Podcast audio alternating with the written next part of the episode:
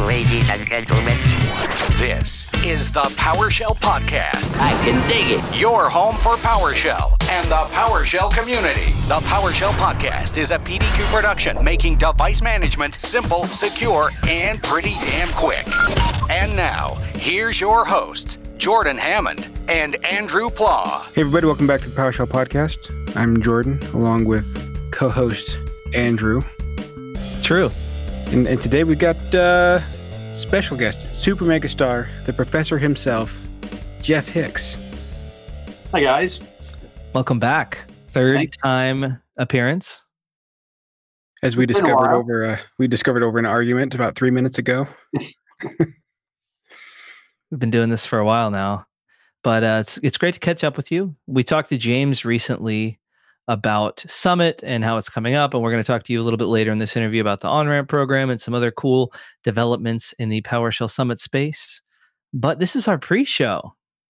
And I, this might be your first time joining in on us. And uh, yes. what we like to do is highlight some cool stuff from the community, different things that are going on, give people some links to click and some stuff to check out, because there's just so much good stuff in this community, as uh, you contribute to, and I'm sure you see all the time. So to get things started off gently, we'll, we'll start easy. We have the PowerShell and DevOps Global Summit. Early bird tickets are now on sale. So you can get your tickets now to PowerShell Summit in lovely Bellevue, Washington, and listen to our episode with James for a bunch of cool new details about that uh, that are coming to Summit. Yeah, you should get your tickets. Not that you can, but you should get your tickets now, because it'll probably come closer to selling out than we did last year. Each yeah. year since COVID, since we've come back, attendance has ramped up a little bit more. And um, I was at some conferences this fall, and I was amazed at the number of attendees. So I think the limitation on travel for a lot of companies is lightening up. So I would expect a good crowd in Bellevue in April. So if you're thinking of coming, do not wait. And this is April eighth through the eleventh. Fantastic conference. We always talk about it if you're in North America. Slightly and, different week than last year. Yeah, a little bit earlier in the month, I think. So if they're selling early bird, does that mean uh, they've let everyone know who is going to be speaking at this one, or is that process still being? Still. As far as, yeah, as, far as I know, they're still uh, going through the call for papers. I think James is hoping to announce some speakers and stuff before the end of the year, but it really doesn't matter, because you know the speakers are going to be intense and the content's going to be intense and the hallway networking se- sessions are intense. So, oh yeah, it, in this for this event, it almost doesn't matter who the speakers are. Well, it wasn't for me. It was, wasn't so much those speakers. It was, if you buy a ticket now and you're chosen to speak, do they reimburse a- after the fact, or how does that? Oh all- yeah, I think it, I think they'll. They take all that into account yet. So, okay. so if you buy a ticket now and you then get chosen to speak, I'm sure you'll they'll, they'll accommodate that. It was a good time last year. Amazing. We just talked to Kevin, who was a first-time attendee, who had an amazing experience, had a ton of takeaways that he took back with him to work. And it was kind of a really good stepping stone for him in his career. As someone who's already capable of writing PowerShell and all these things, like, it's still cool, all the takeaways people get. Yeah, and if Jordan gets a, a session, then I definitely will make sure that I can get away and sit in the front row. And would would you judge me if I said I put forward no submissions? Oh man, I'm I am unlikely to be able to attend this year. Oh, and and I am very bummed about it. But I'm hoping it's a one year hiatus and I'll be back in the swing of things. All right, all right. Yeah, it'll be a good year though. Second link on our pre-show is Ask Jeff from November twenty twenty-three, and you're Jeff. So this is your, what is this, a little sampler from your Substack? Yeah, so I have a um, a premium Substack newsletter that I do, and part of the subscription is when people can ask me questions and say, hey, I'm having trouble with something. That never really has worked out the way that I thought it would, so I've just been using my last article of the month, because typically I publish like seven or eight a month. The last article is kind of a catch-all. I just have like little snippets of things that I have thought would be of interest to readers, And I generally make that available to everyone, who, so you don't have to have a paid subscription. Um, so it's, it's meant to kind of share to the community, and also to kind of, ideally, because it's a paid subscription and I'm trying to retire, I would like some income to help retire and pay for the dog food and all of that, and my wine um, and bourbon, to uh, get people to say, oh, yeah, this is good stuff. And, yeah, I will contribute a little bit, and I'll support Jeff and his efforts and subscribe to the newsletter. So that's why why it's there. Anyway, so, yes, yeah, so we're recording this beginning of December. The November uh, wrap-up article is online now. But you got the link there in the show notes for the Substack newsletter. You can go back and you can find what you can read. And most of the articles have uh, at least the opening. The opening part is available to everyone. And then you'll hit the, unfortunately, you'll hit the paywall thing. But so hopefully, if I've done this right, you are intrigued by what I'm writing. And you say, oh, yes, I need to, I need to know more. And you'll decide to help me make my retirement dreams come true. Yeah, it's a pretty cool thing. So it's kind of similar to a blog in some ways. It is, yes, it is similar to a ways. You'll get, the way I guess Substack does it is uh, you'll get an email when I publish, and they also have an app where you can read it on the app, both on Android and iOS. Awesome. Sounds like your dog's got hold of a squeak toy. Oh, you can hear that? That's the the blue jay outside my window. Oh, oh, yeah. oh okay. You got a hold of the blue jay? No. No, we love blue jays here, okay? Let's get it right. We love birds. There is a friend of the podcast, Christian Ritter, has a new blog article, PowerShell Performance Test, Get the Maximum. It's about efficiency and uh, for exploring the retrieving maximum number from arrays of different sizes using measure object, sort object, and a more mathematical method. Cool. Check that out. Got to support Christian and his blogging because they just keep getting better and better. It's really cool to see people get more active, and, and you can kind of see when they take that next step, and we just get to enjoy some good content. So shout out Christian Ritter. We also have a cool blog on getting download links from web pages using PowerShell. Um, this is on blog dot griff dot systems, which I don't exactly know who they are. That is a new one for me. Yeah. Don't know that one either. Maybe we'll see some more from them. Uh, link in the show notes. And we have an extra special, I wouldn't call it a community contribution in the traditional sense, but we have a uh, fundraiser we'd like to highlight um, from Sean Carney. Jeff, can you tell us a little bit more about this? Sure. Um, for those of you who have been around in the PowerShell community for quite a while, you may know Sean or know of Sean. Uh, he was, or is, and he's is uh, a very active member of the PowerShell community, was very instrumental in the early days in really building the community. He did a lot of funny music videos. Uh, he wrote a lot of scripting guy articles. Some of you may have read his material, not even realize that. Uh, he just a, a really nice guy, very enthusiastic. Some people might say way too hyper in some ways, but that was just his bubbling, overflowing personality. Um, he eventually worked at Microsoft for a number of years. His, his dream job, he was really happy. Um, I saw today that he is really struggling with um, a lot of changes in his life. And uh, there's now a GoFundMe page. And again, I think we have the link in the show notes where he needs some help. And so we need to, as a community, he kind of supported us in the early days, and I'd like to see if the community can gather around and help uh, support him in his uh, trying times. If you read the link, you'll see you know, what's going on with him, and that's about all I uh, really want to say for now. For, say for now. Yeah, okay. We'll definitely put that up in the show notes if you if you can. It would be appreciated. Yeah, Sean, we're thinking about you. Let's show uh, the community some support. And there's also a cool video. So apparently he had some history with writing some PowerShell songs. And in the show notes, there's a link to the Highway to PowerShell, which is a rendition of a different song, Highway to Heck, um, from M V P Summit twenty twelve that Jeff shared with me. Pretty cool. So check it out and do some good stuff. I'm going to laugh at Highway to Heck for the rest of the day. I mean, I should have just said it. I don't know. I just, when we hit record, you know, I get, hello. We are, we are nervous. But Kelly's handy with a beep button, but if he beeped that, I would have been, as a longtime person in the radio business, I'm sure he'd be okay referencing music. The actual name of the song, yes. Highway to Heck. G. Williker. Quick picks. Hockey stick. Now, you know, we said, let's have an interview. And, and Jeff said, let's take this to eleven. Let's have a challenge. Let's have a code off.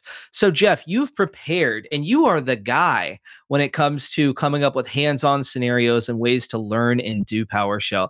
And you have hit us with a challenge that we are going to, therefore, submit to the community and issue it to them to hopefully submit. So what is your challenge? What is your little coding challenge you got here? All right. So I'll kind of read the challenge. We still have to figure out where we want to post this. Mm-hmm. So we can chat, and you can eventually put something in the show notes as to where people can go. We don't have to decide that right this minute. Yeah.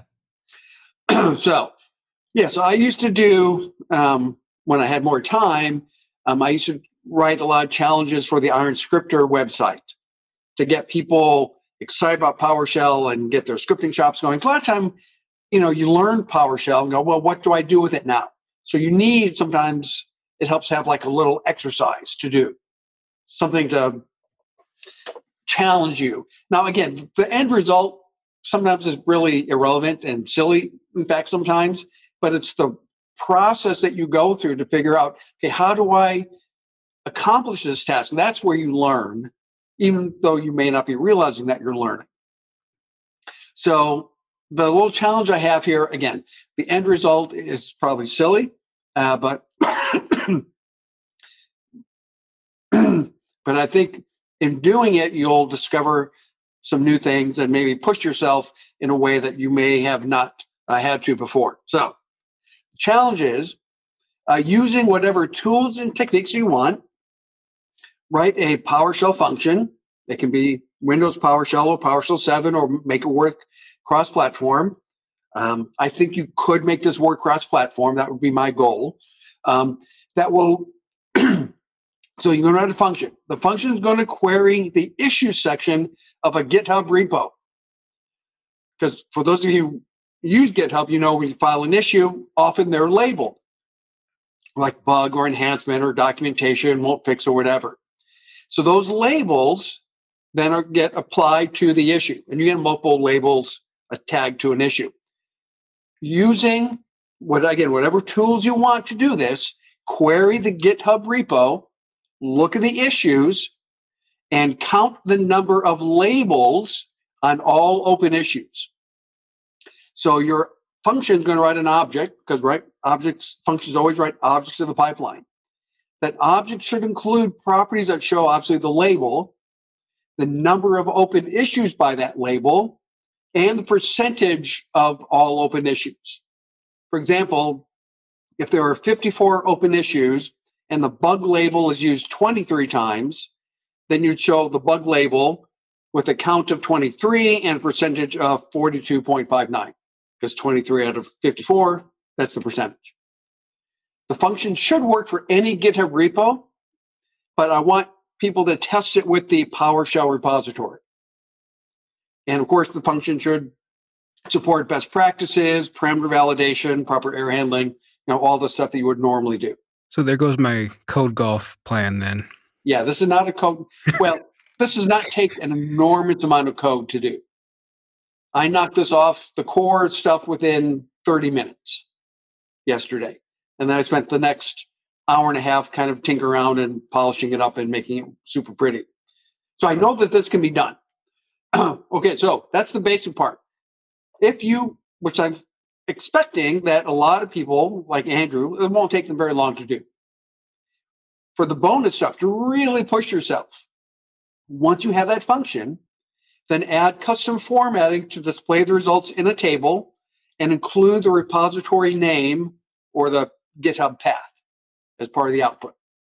So when I look at it, I can see, oh, this is the repository, and here are all the issues and my analysis of those uh, issue labels. That's great. Some I good got stuff. More, but wait, oh, there's more. Oh, go ahead.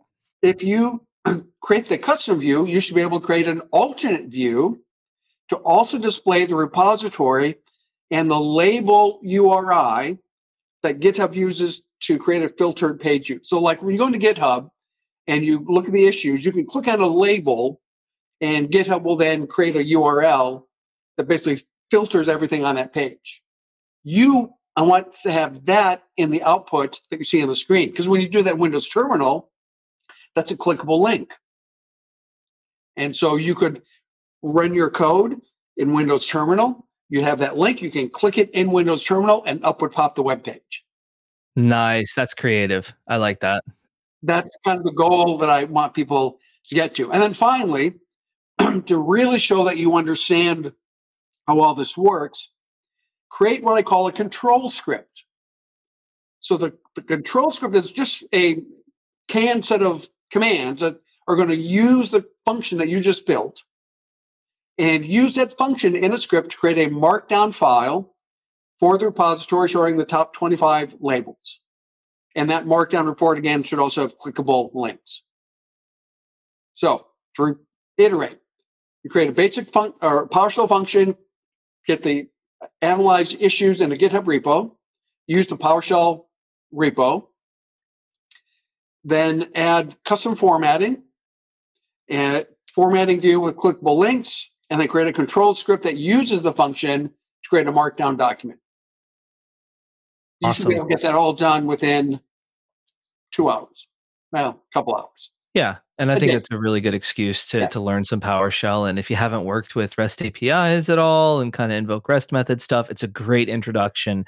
Pretty safe to do, right? You're not hitting your own infrastructure. You can't crash anything. You're just querying issues um, in a way that's actually kind of useful and cool. So love that challenge. I think what I think the best thing to do for this is um, I'm not. I don't want to put this on the IronScripter site. So I will... I think what I'll do is I will create a, a GitHub gist. Gist, yes. And post the challenge and then have people post links and comments to their solutions. And then eventually, within a, I don't know, a month or so, whatever, then I'll post my solution there and people can compare. Does that sound like a good plan? Sounds awesome. Right. So I'll I'll create that. I'll give you the link. So you can include it. So when people are listening and watching this, when it's released, they can go to the uh, GitHub gist um, and add a link to their solution. Okay. So everyone can see what how other people are approaching the problem. And we can send some swag to whoever wins. As I say, this is normally where Emily starts throwing around PowerShell swag or PowerShell podcast swag. So, Jeff. Yes. I think a lot of people will be familiar with writing functions and be able to tackle at least the first portion of this. But what about for people who aren't? Could we maybe take a second to kind of talk about how, when you're writing some code, you have a problem you're trying to solve. How do you go about planning it? If in your mind, it's not really like you can't just sit down and do it.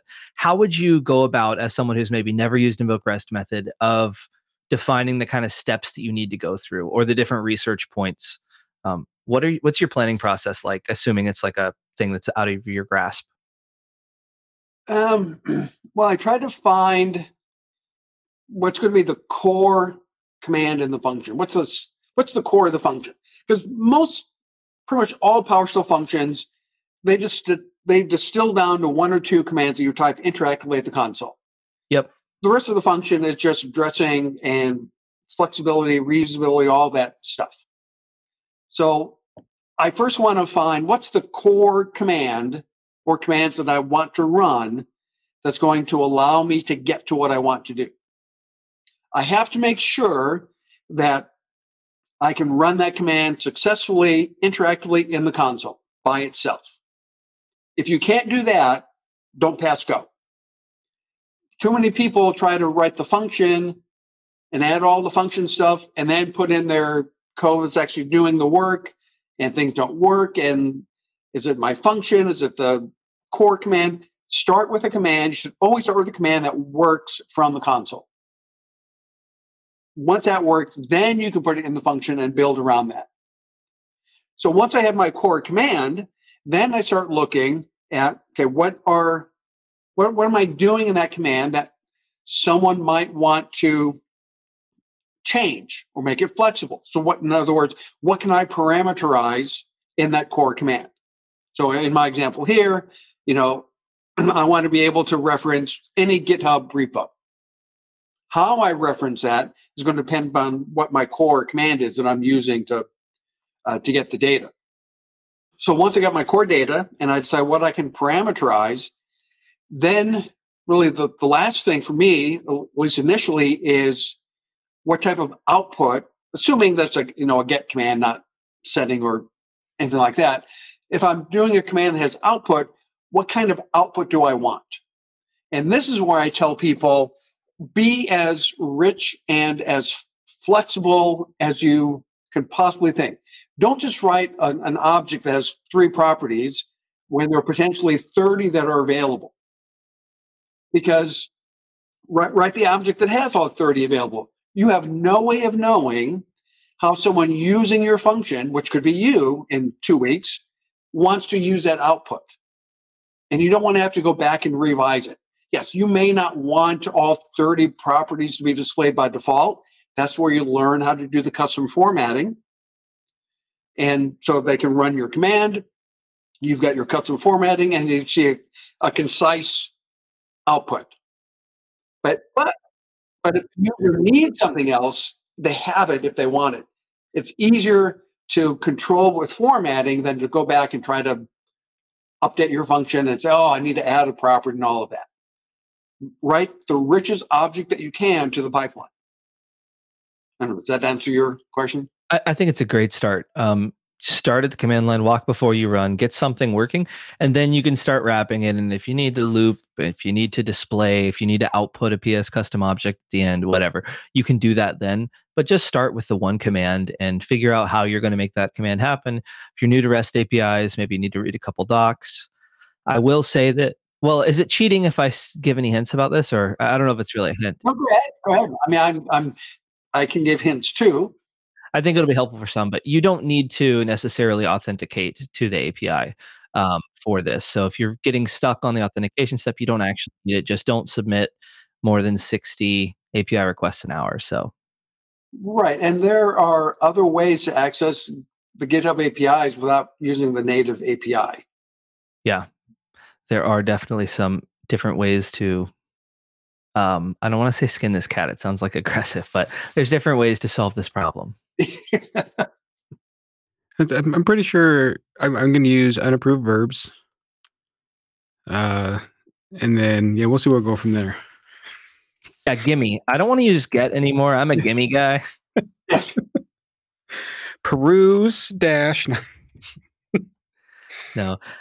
So, Jeff, learning by doing. I'm always telling people that it's one thing to read code and have it sort of make sense. And I think people really do that a lot, reading blogs. But to take the step of actually starting to write code for the first time and start actually writing functions, um, I, I think people feel like they don't have enough time or they don't have issues they can work on at work on that. Or maybe the whole kind of idea of finding and solving something on your own, it, it can be daunting at first.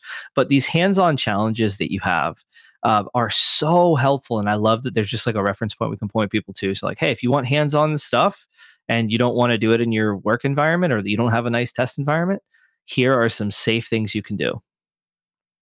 And really learn PowerShell and do useful things that are, it can kind of change the way you view how you use PowerShell and what you can actually do with it. Yeah, I wrote a, it's a book of mine up on LeanPub, uh, the PowerShell Practice Primer that I wrote specifically for Windows PowerShell, uh, that was aimed at people who had completed the month of lunches books, but then said they need to know, well, what do I do with this? So it's one hundred exercises that are intended to have you accomplish a very simple task. They're not nearly as complicated as what we're doing here. Um, but in the process of solving that task, you then hopefully have learned something. Um, and if you download the uh, extras files from LeanPub, all of the chapters are P S one files so that you can open them up in the I S E or V S Code, and they're commented regions with the description of the problem. And then you can put in your notes and your answers. And then when you're done, you have a complete solution of what you worked on and what the problem was. That's the way to do it. You, if you can make yourself actually invest the time and actually go through it, it is so helpful. So definitely check out that book. I already have a link in the show notes for it. So, and I actually own the book. I've used it. And it's also just fun to read the different prompts, even if you don't answer every single one. I had a good time just reading through them. Yeah, and the book doesn't require, it doesn't get into networking. Um, there's no A D domain. Uh, everything you can do, you can do on a Windows ten desktop running Windows PowerShell. Very cool. Have you always been a hands-on learner, or how have you earlier in your career gone about learning? Yeah, I think so. I um, I like tinkering. Um, I think I've told people, you know, I started back in the days of batch files in DOS three point three, and I remember writing my first batch file and making it feel like magic. You know, I could put all these commands in a file and then just type go dot bat and all this stuff happened without me having to do anything. And that just felt magical to me. So I then became fascinated with this idea of, hey, how do I do all of this? And so batch files became VBScript, then VBScript turned into PowerShell. But oh, all, all the way through, it's always like, oh, what can I do next? What can I do next? I'm just curious as to see what else I can do. And I have done stuff with PowerShell that probably not really was never intended for. You know, I've written games and I have a whole slew of utilities I use to manage my day, to from to-do lists and calendars and event reminders, just because I like the tinkering part. And I'm incredibly curious about what I can do next with this. So I built that. Um, I think you may have seen, I did that terminal interface for my uh, module that allows me to keep track of my to-do items. And so I thought, oh, I, I want to create a little terminal application so that I can see everything all at once. And I was, so it kind of did double duty. One, I wanted that functionality, and I wanted to continue learning more about how to build these T U I applications. So I got both done at once. You know, I learned more. So now the next time I go to build a T U I, I have more skills and experience, and that should take less time. And I now have a functioning uh, utility, little application I can use in my PowerShell prompt to manage my day. Interesting. So you mentioned a few things there that I want to talk about. You mentioned games and T U Is. What was the game that you made? Oh, um, I think I did a, and some of these may have been on um, the IronScripter side. I made a thing, made a version of Shut the Box. I don't know if you've ever heard that game. Um, and I think I did a PowerShell bingo years ago. I tried to do a blackjack game. I don't know if I got very far with that one, but yeah, do I, you know, do stuff like, you know, displaying the weather and all those, you know, nonsense things. And we recently talked to the author of P S Hangman. There's another PowerShell game. Emil Larson. Um, but on the talk of T U Is, and I, I like T U Is as well, how was your talk at Summit, and what did you kind of learn in your journey with T U Is? I'm curious to hear your takeaways. Um, I think my talk at the in Prague at PSConf E U was a little more challenging than I thought it was going to be, um, only because I think I didn't lay out my demos as nicely as I should have, in going then from start to finish uh, and, and building something through. I think that would have been a, a better use of my talk. Um, the big challenge with T U Is is just getting the assembly, and then, unfortunately, this is a .NET thing, assembly conflicts and how we deal with that. Um, if the PowerShell team would get the console G U I tools updated to use the latest um, terminal G U I assembly, would be fine. But they have to ship one? Yeah, they. I haven't looked lately, but I, I think they're still using an older version versus the absolute latest that is available, and then and that what I use in my work. See, that's, that's also a problem with the you know the WinGet tools. There's a PowerShell module, and that PowerShell module needs to load a .NET assembly, but if you have another module, and in my case, Burnt Toast seems to be the problem. If I've got the Burnt Toast module loaded, I can't load the WinGet module because of the .NET problem. It's not a PowerShell problem, it's a .NET limitation that there's really no foreseeable fix to that other than you just have to open up a new PowerShell session and decide what you're going to load first. So that's, again, I'm not a developer. Um, I guess I'll make that disclaimer. So maybe there's a way that to, to handle the uh, version, you know, assembly version conflicts, but it's a messy thing. Yeah, that's what I hear about assemblies. And every time I deal with them, I just usually end up closing the, the PowerShell window and reopening it. But it would be interesting to do like a deep dive into it if there's any useful workarounds or things we can do or things to be aware of.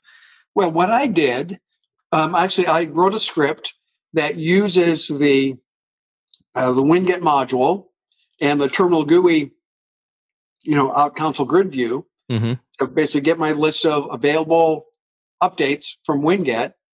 I pipe them to the G U I with the terminal interface, so I can pick the ones I want updated, and then hands it off to install the WinGet update. But when I run that script, I actually run all of that in a brand new PowerShell session. So the script just creates a script block and then calls PowerShell.exe no profile and then executes that. Yeah. So it's basically it's running it like in a new run space, but it's still then interactive with me. Very cool. So that's how I got around the, the version conflict.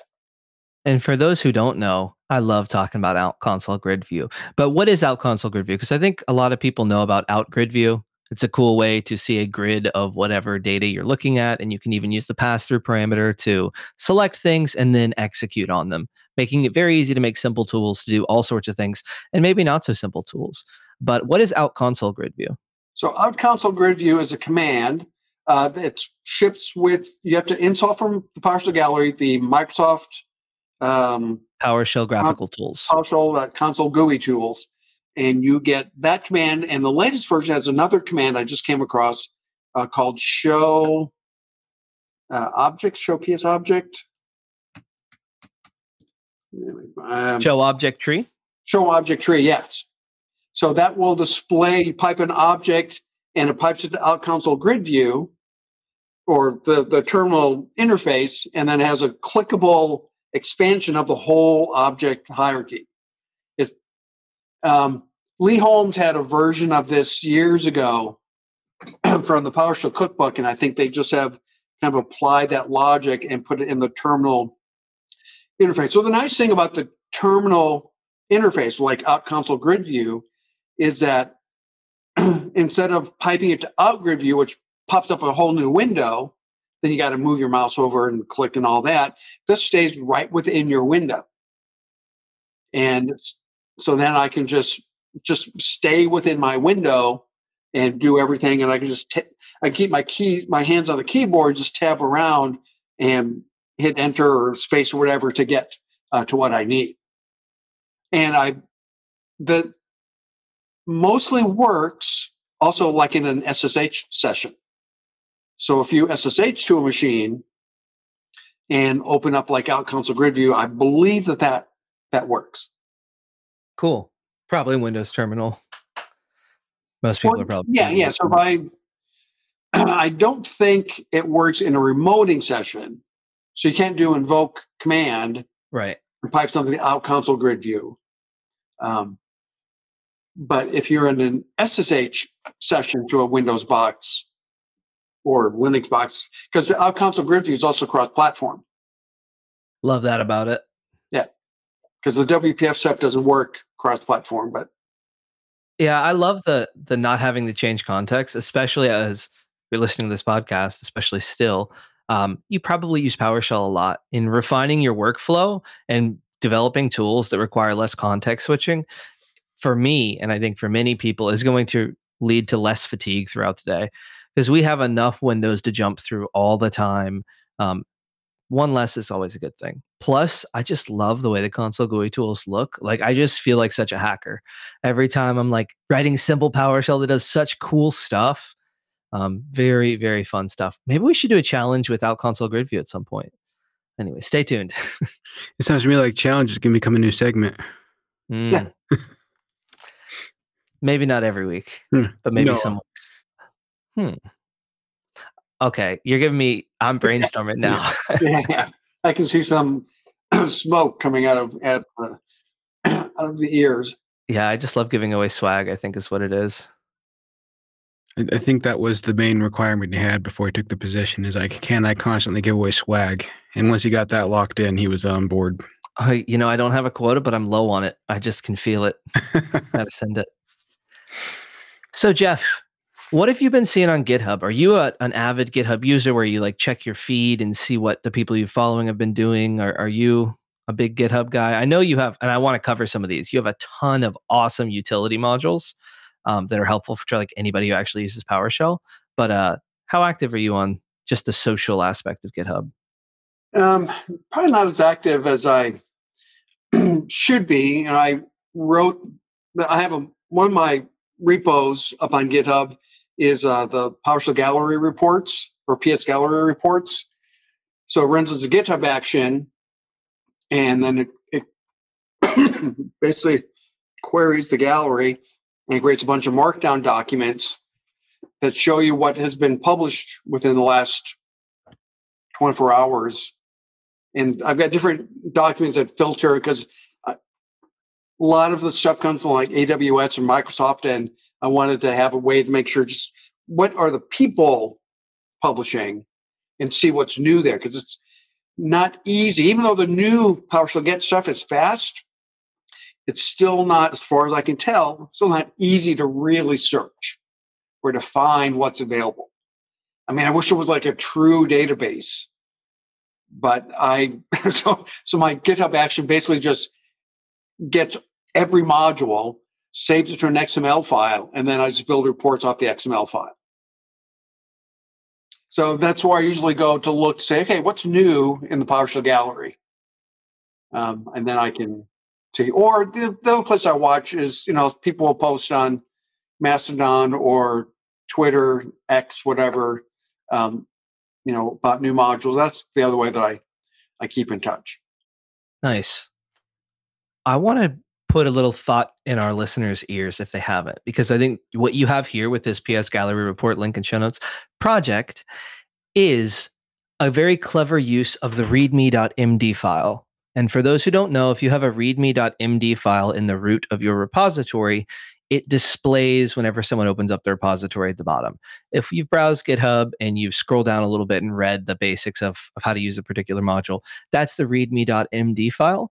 Um, and I think you have a very clever usage of it here, where this repository is not a module. It runs GitHub actions on a recurring basis that generates reports that are clickable in the README, um, if I understand this correctly, which is just very clever use of PowerShell, use of re- repositories, GitHub, which is free and very commonly used in the community. Um, kind of gets you thinking outside the box a little bit.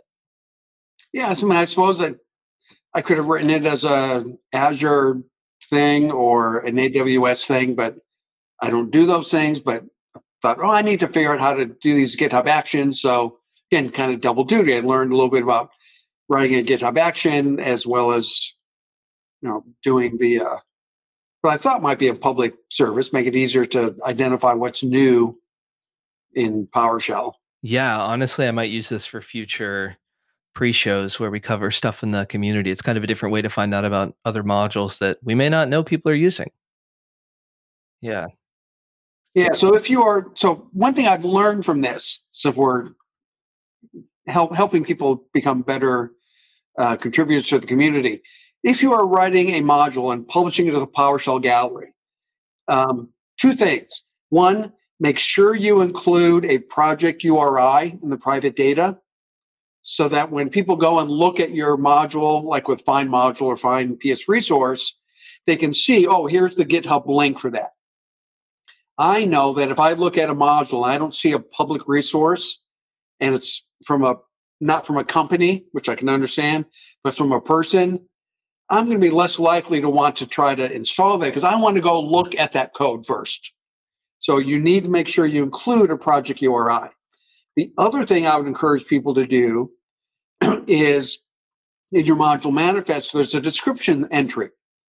Make that description as complete and as long as you can. Don't just make it, you know, gets cool stuff. Because if you look through the reports, you'll see I, I pull the description, and then it becomes really apparent, oh, yeah, I don't, don't, still don't really know what this module does. But you will see that some people do have good, extensive descriptions. And that helps someone want to deploy or install your module because, oh, now I can really see what this does.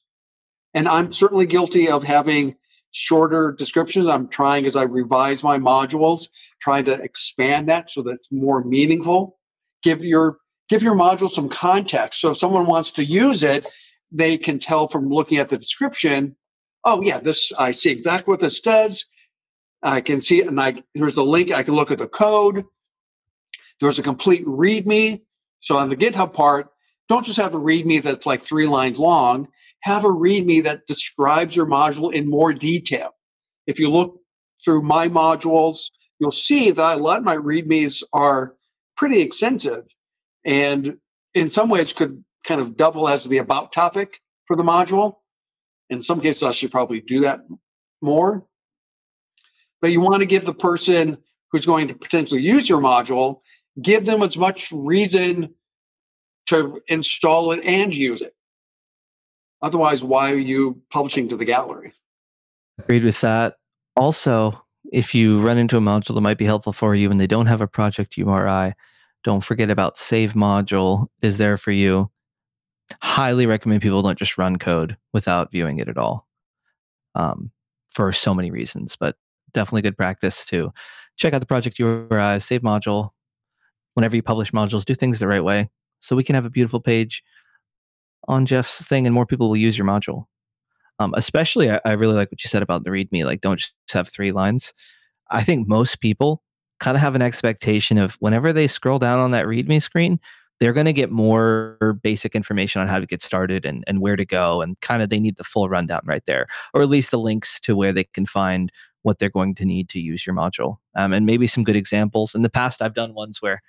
Um, I've made sure to include nice screenshots when applicable and things like that. It goes a long way to actually empowering people to use your module and take advantage of the work that you've already done uh, to provide a tool for the community and get feedback and all kinds of good stuff. So, yeah, you definitely want to use the README to indicate um, requirements and limitations to your module.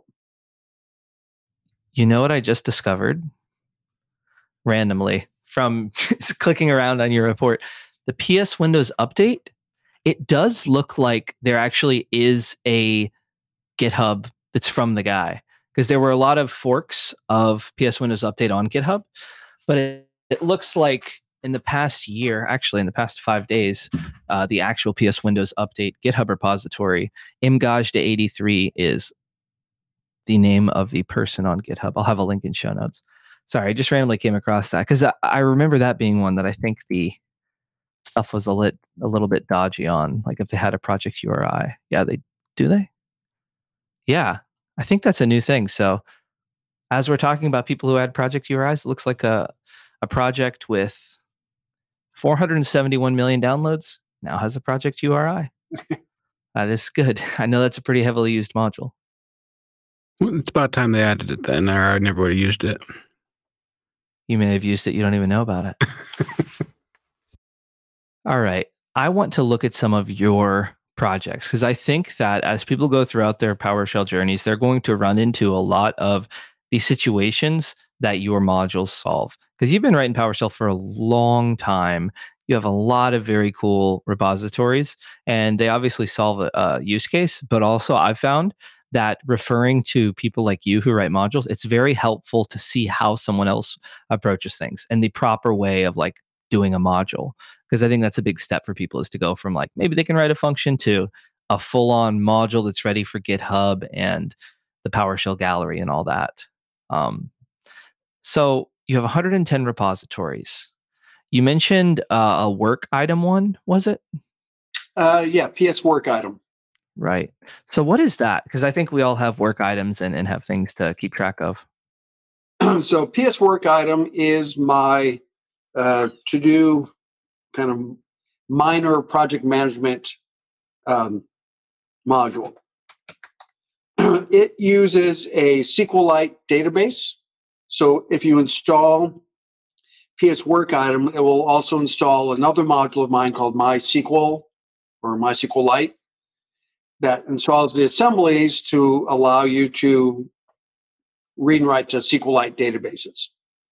So P S work item then allows me to add little to-dos. Uh, I can put in the name, the description, the due date, um, and a category.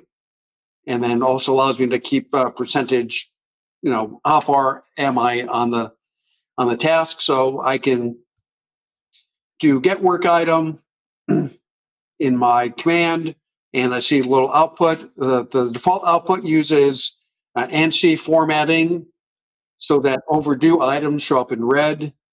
Stuff that's going to be due soon is in yellow. And I can also colorize based on the category.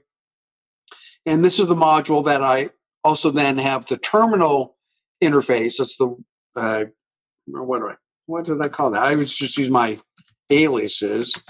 Um, oh, open P S work item console. That basically opens up the database in my terminal interface. And there should be a screenshot in the README on the, on the page that shows that. And then I can add or edit or do whatever I need to from the database right there. And you can have multiple databases. So if you have different projects that you kind of want to keep track of, kind of high level tasks, you know, you could do that. And because because the, the commands basically default to a database that is under your user directory. Uh, but you can specify any path to the to a database file that's been created with the work item. So anyway, I use this all the time, um, so I know what I'm working on, what I have forgotten to do, keeps track of not only my work stuff, but my personal stuff. So I know, for example, that I need to get my snow tires put on. You know, I've got to give myself a deadline of December eleventh and or clean the coffee pot or replace, it's I'm overdue to replace my smoke detector batteries. Wow, so you have everything in there. Yeah. So it allows me to keep track of, yeah, so I know I've got some modules that need updating or my port, Pluralsight courses, um, personal stuff, anything that I, I I had entries here, for example, to get my submissions in for uh, PSConf E U for next year, because that deadline is, is coming up. So I need to make sure that I don't don't miss that. Nice. And I think earlier I mentioned, you know, the benefit of using PowerShell, if you use it regularly, make it part of your tool belt, you know, make it that all efficient. And I think this is a really great example of taking advantage of PowerShell and taking advantage of where you are to make your work easier and your workflow, whether it's personal life, whether it's work life, whether it's a fusion of both and all your responsibilities. Um, it's a great way to get things consolidated for yourself. Yeah, I basically run my day from a PowerShell prompt. It's open For for as long as my computer's running, I always have a PowerShell window open, and I do everything from there. I rarely go to click on anything to open it. I generally just have shortcuts or aliases that if I need to launch Firefox or my Thunderbird, I can launch it right from the PowerShell prompt. I don't go fumbling around, clicking, and trying to figure out how to do that. I do it all from PowerShell. I'm just, I'm sorry, I'm looking through the, the T U I. I know I can't really talk about the visual, but I mean, out of all of the work tracking tools I've been forced to use through my career, and I've always had dissatisfaction, it it's nice to see something that's just clean. Here's what you need, and that's it. I'm on board. Yeah, I think it's a pretty cool, it just kind of gets people thinking about how can they use PowerShell? Yeah, I, I again, I, I use PowerShell for everything. I have another module, um, actually two modules that I kind of combine in my profile. One of them is uh, there's a P S calendar module that will display a calendar on in your PowerShell session.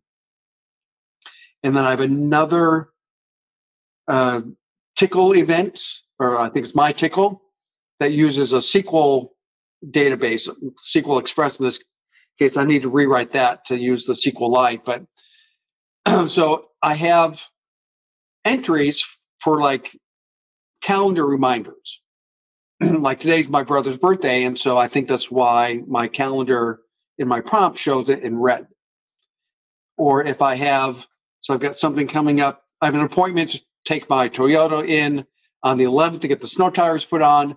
And so in my calendar that shows up in my um, terminal window, uh, the eleventh is highlighted in green. So every time I hit enter in my console, in my prompt, the calendar looks at the dates and then reflects the those things in the calendar so I can see when I have something scheduled. So right now, December's a light month, so the only thing I really have scheduled uh, is Christmas and New Year's Day. But, but I'm, again, I'm using PowerShell to not necessarily do anything. I'm not managing servers or desktops or, you know, D S C or doing anything like that. I'm just using it. Okay, what do I need to do today? What do I have coming up? And so I can tell at a glance what's going on. That's why I'm a big fan of P S style and using ANSI color schemes like in my formatting, because I can add another layer of information beyond just the words on the screen. You know, if I see red text, that tells me something in addition to the words themselves.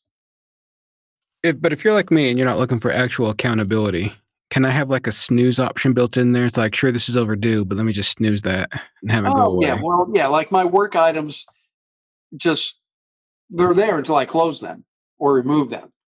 So it just, and if I get tired of looking at something in red for too long, then I just edit it and push the due date back.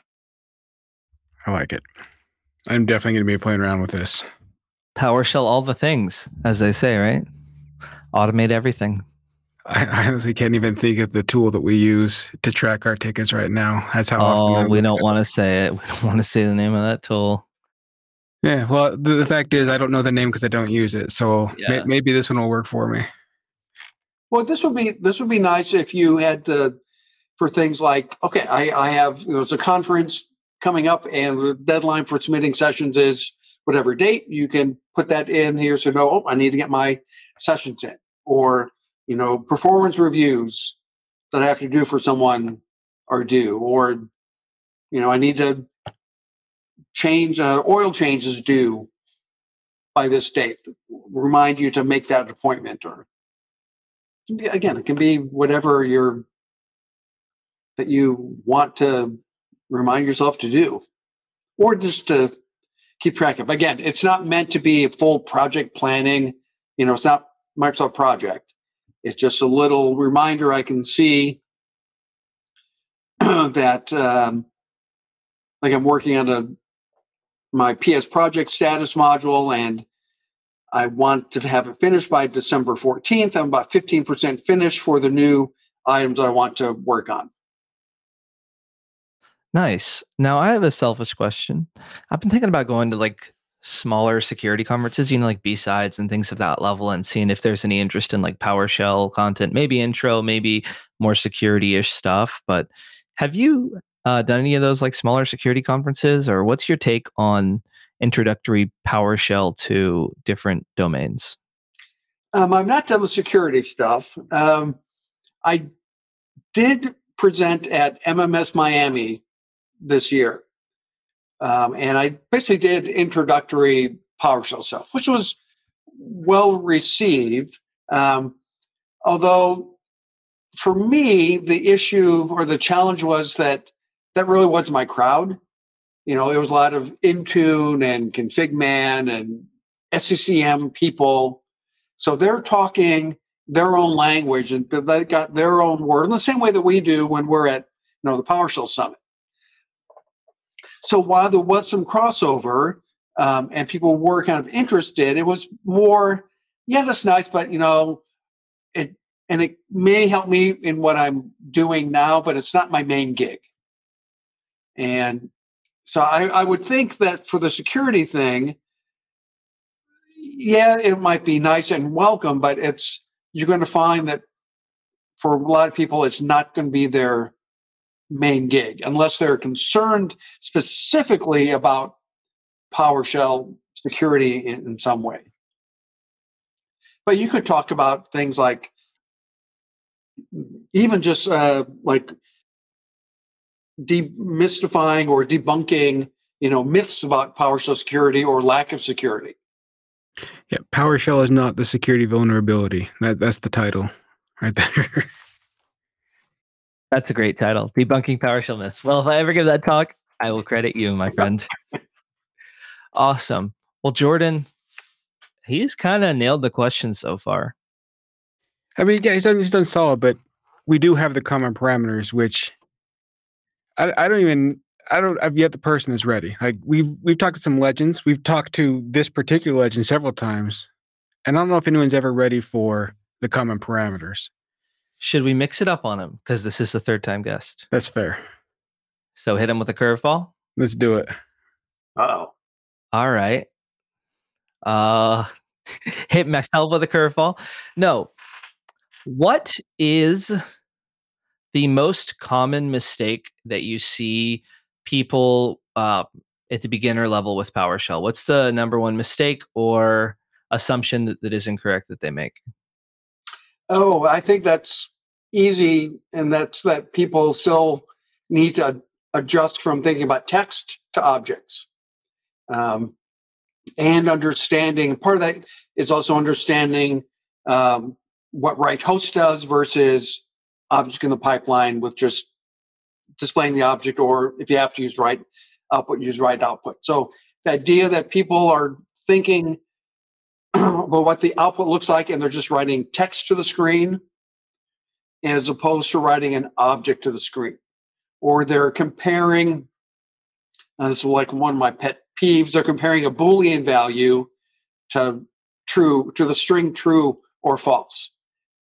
You know, you don't have to do mandatory equals true in your parameter definition. It's just mandatory because it's if it's mandatory and it's there, then it's true. If you don't put it in, then mandatory is false. Yeah. Back in the older days of PowerShell, when this first came out, yeah, we had to do true false, but that restriction was removed, I think, in version four. But that comes, again, back to when I see stuff like that, that tells me that person is still thinking text and not objects in the pipeline. That's a good one. And I think that's one where, you know, we mentioned P S custom object earlier, you know, playing around with creating objects, creating objects that have objects inside of them and that are kind of nested and things like that. Because it's kind of a, I don't know, for me, it's a little hard to learn initially because it's not like hands-on. It's kind of this thing you got to, I mean, you can make it hands-on by running the commands, but otherwise you're like kind of thinking of this sort of nebulous object versus text when, yeah. So spend some time playing around with objects. So some people will come from writing batch files or even VBScript is kind of text-based if you really yeah. think about it. Because when I would write VBScripts that would use W M I to get an information, we'd basically, if you want to list all the properties, you basically had to write text line for every property that you wanted to see. Versus now we just say, oh, here is the object or the sim instance, and PowerShell handles all the formatting for it. So we're not having to do line by line or text by text uh, pieces of properties. I feel like I'm missing out on, on this one because PowerShell is my first language. So I never really started in text, so I could truly appreciate how great objects are. It's just always been the default for me. I feel like I feel like I missed out on a great discovery moment on that one where it's like, this is amazing. Well, that's good. That's good. I mean, you probably had some sort of discovery when you were like actually learned how to take advantage of the fact that they were objects, not text, because I feel like that's kind of a curve. I had been using PowerShell for three or four years before Chris told me what it meant to be object oriented, and it did blow my mind. It's like I had no idea I was, like how difficult it was because it makes so much sense, but a long time without me bothering to learn. Yeah, back in the um, early days of PowerShell, I spoke at Tech Ed and did a talk on promoting PowerShell, and, and I basically did a comparison between VBScript and PowerShell. And I think I took a V B script that was probably like fifty lines and then said, and here I can do the same thing, but it's like one or two lines of PowerShell. And it's no scripting because you're just running the commands at the console and you get the same result immediately that took fifty, sixty lines of arcane, mind-numbing V B script. I should try to dig out that code and find those examples so that people know. Back in my day, when it snowed constantly, we had to script uphill both ways, and kids today don't know how easy you have it. All right. You know, I, I did. I did step right into the easiest time, and I have no regrets.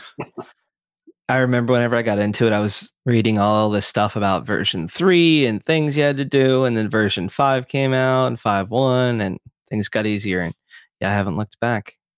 All right. Last question, hardest one yet. If PowerShell were an animal, what animal would it be? Don't get this one wrong, please. This is a this is serious business. Okay, well, I'm gonna normally I make this joke about SharePoint, uh, but I would say a platypus. So normally I say that SharePoint is the platypus of Microsoft products, kind of being funny in that SharePoint is kind of this mix mash of different technologies, but PowerShell is also kind of like a platypus. It is a very amazing interactive management console that we do stuff in, and it's also a terrific scripting language. And we can then use both of those features, and PowerShell becomes a glue technology, you say language, but I'm going to say technology, that allows us to do other things like D S C. Um, back in the day, you know, when PowerShell workflow was a thing, uh, or creating W P F scripts or stuff using T U Is now. All these things that we can leverage PowerShell, this weird little amalgam of different types of animals, to do amazing things. So um, I would say if we're PowerShell with an animal, let's go with platypus, proudly. Mm. That's amazing. That's actually the one acceptable answer. Yeah. I was going to say if you want Pokemon, Ditto might work, but yeah. Platypus. Nice. Right. Well, you, you've done well with the not so common parameters. As a multi-time guest and, and a long-time listener, I assume. I just assume everyone listens. I'm very popular like that. But you are well aware you've been sitting next to a legend, not, I mean, on, on a on a stream yard with a legend. Yeah, virtually. You're virtually sitting next to just the premier shillsman of our time. Uh, he has taken a craft that honestly got no respect until he came along, and now it's like Gretzky and Jordan, nobodies. They, they didn't do anything for their expertise to the level that Andrew has for shilling. And we get to sit here front row and just watch some magic happen. Take it away, Andrew. Jordan, thank you. Jeff, thank you for joining us. And listeners, thank you for listening. If you're watching us on YouTube, give us a like, comment, subscribe, hit the bell to be notified of new things coming. If you're an audio listener on Apple Podcasts or your podcast platform of choice, Jordan, we are worldwide. Okay, putting out PowerShell content every week. You can leave us a review. Five stars or greater or less, you know, just be honest. Give us some feedback there. Always appreciate that. Help spread the PowerShell love to others. If you've enjoyed the chatter and want to connect to us on a deeper level as hosts of the PowerShell podcast, you can join us in the P D Q Discord. We have a PowerShell scripting channel where I'm pretty active there, just kind of chatting, seeing what's up. If questions, suggestions for future episodes, always welcome there. Um, in our show notes, we will have a link to some podcast feedback. We'd love your feedback. If you're a listener, if you're still listening, we want to make this the best that it can be, and your feedback helps us get there. You can send us an email, powershell at p d q dot com. Um, we kind of don't do that as much. I'm Andrew Platek. He is DevOps Jordan. Jeff, thank you so much for joining us. Where can people find you on the World Wide Web? Um, I'm on Twitter as uh, at Jeff Hicks. Uh, in the show notes, there is a github dot io link that if you follow that, you'll find all my social links and links to everything that I do online, both uh, professionally and personally. So that, that'd be my recommendation. Go to the j d h i t solutions dot github dot io link and follow me to wherever you are. Awesome. Well, Jeff, always a pleasure to have you. I'll see you in it's Summit in April. Look forward yeah. to chatting with you on the internet. Thank Looking you, everybody, for listening. It makes everyone. Thanks for listening to the PowerShell Podcast. The PowerShell Podcast is a P D Q production, making device management simple, secure, and pretty damn quick.